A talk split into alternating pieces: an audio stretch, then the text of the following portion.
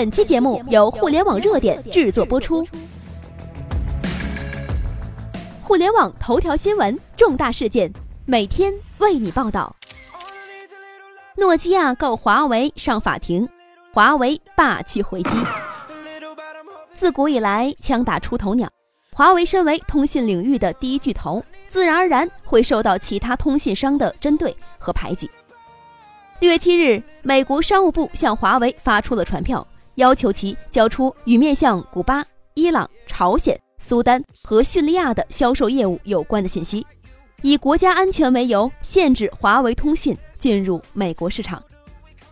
由于美国政府的百般刁难，华为通信进入美国市场难上加难。拥有大量技术专利的华为要想进入美国市场，只能从专利下手。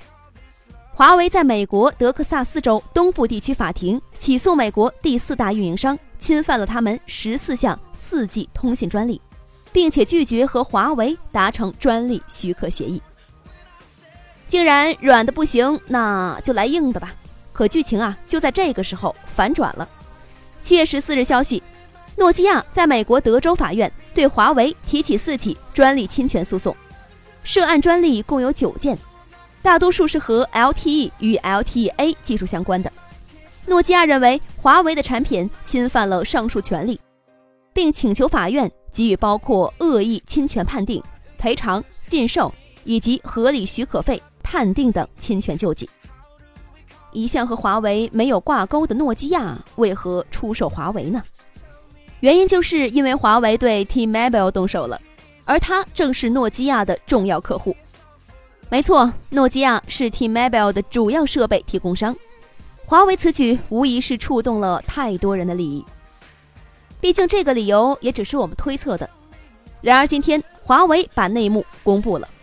华为表示，诺基亚曾要求加入华为起诉 T-Mobile 的诉讼，并要求法庭将两案合并处理。法院已经驳回他们的请求。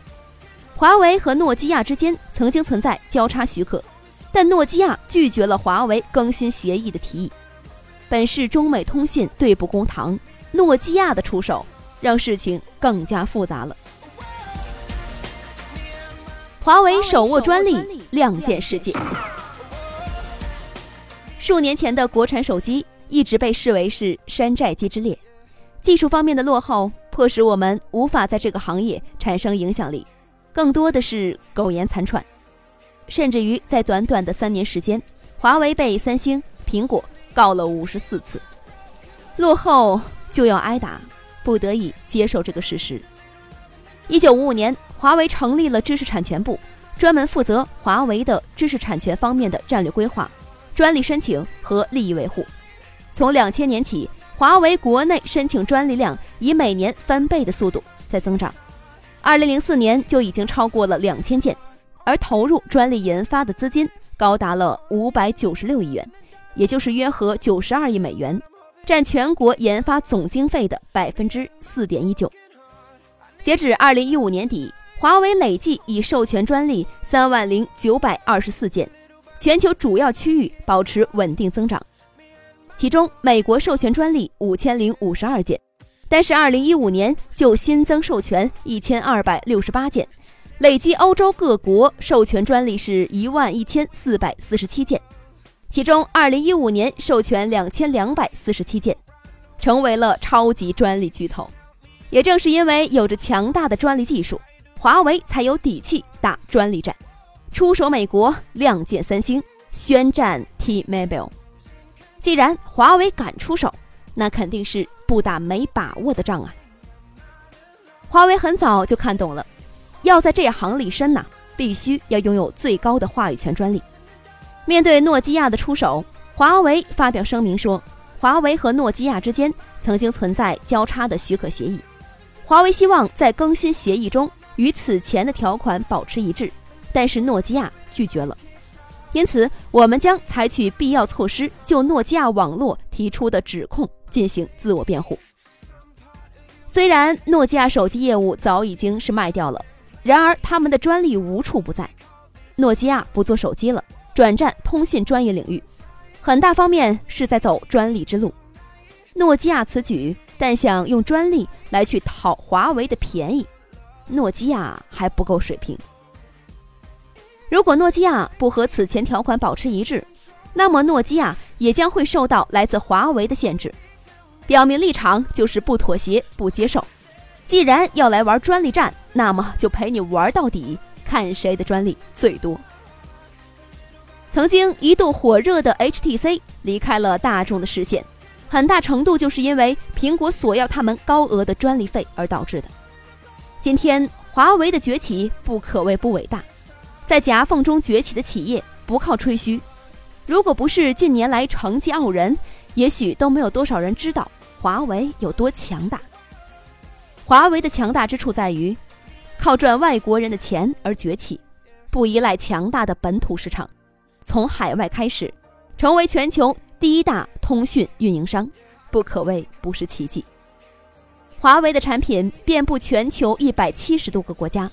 服务全球运营商五十强中的四十五家都是华为的客户，全球三分之一的人口通讯问题都是依赖着华为的产品。当水龙头还没诞生的时候，谁挑水最多就成了最大赢家；而当水龙头诞生的时候，那些坐等水源通过管道的人才是最大赢家。而今天，华为就是最大的管道拥有者。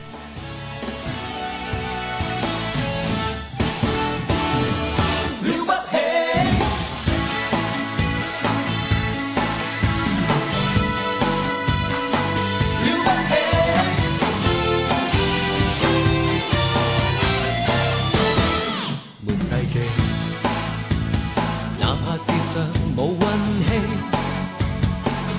一心靠自己，想法如何理想，盼望有朝会冲天远飞。世界变化如像天气，争取一个时机，必能和你扭转一生，再从平地上跃起，陪着你。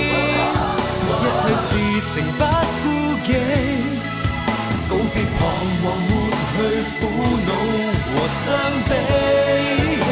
了不起，用我不屈不挠，换来精彩一生。多少挫折对我就如热身，如夜场狂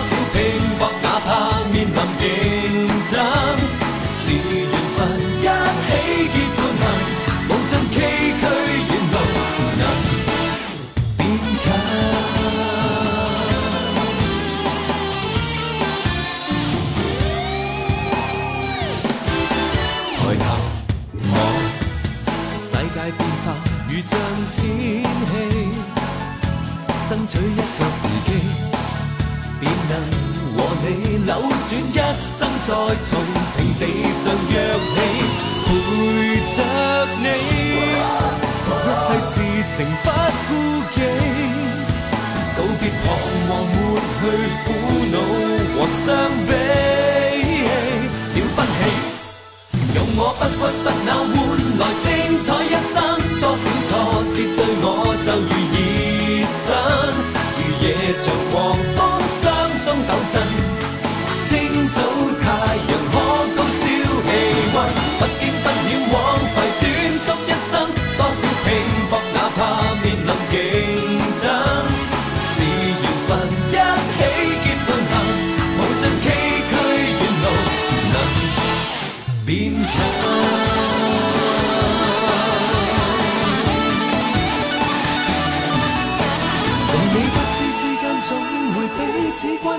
当中有你有我，未曾划分。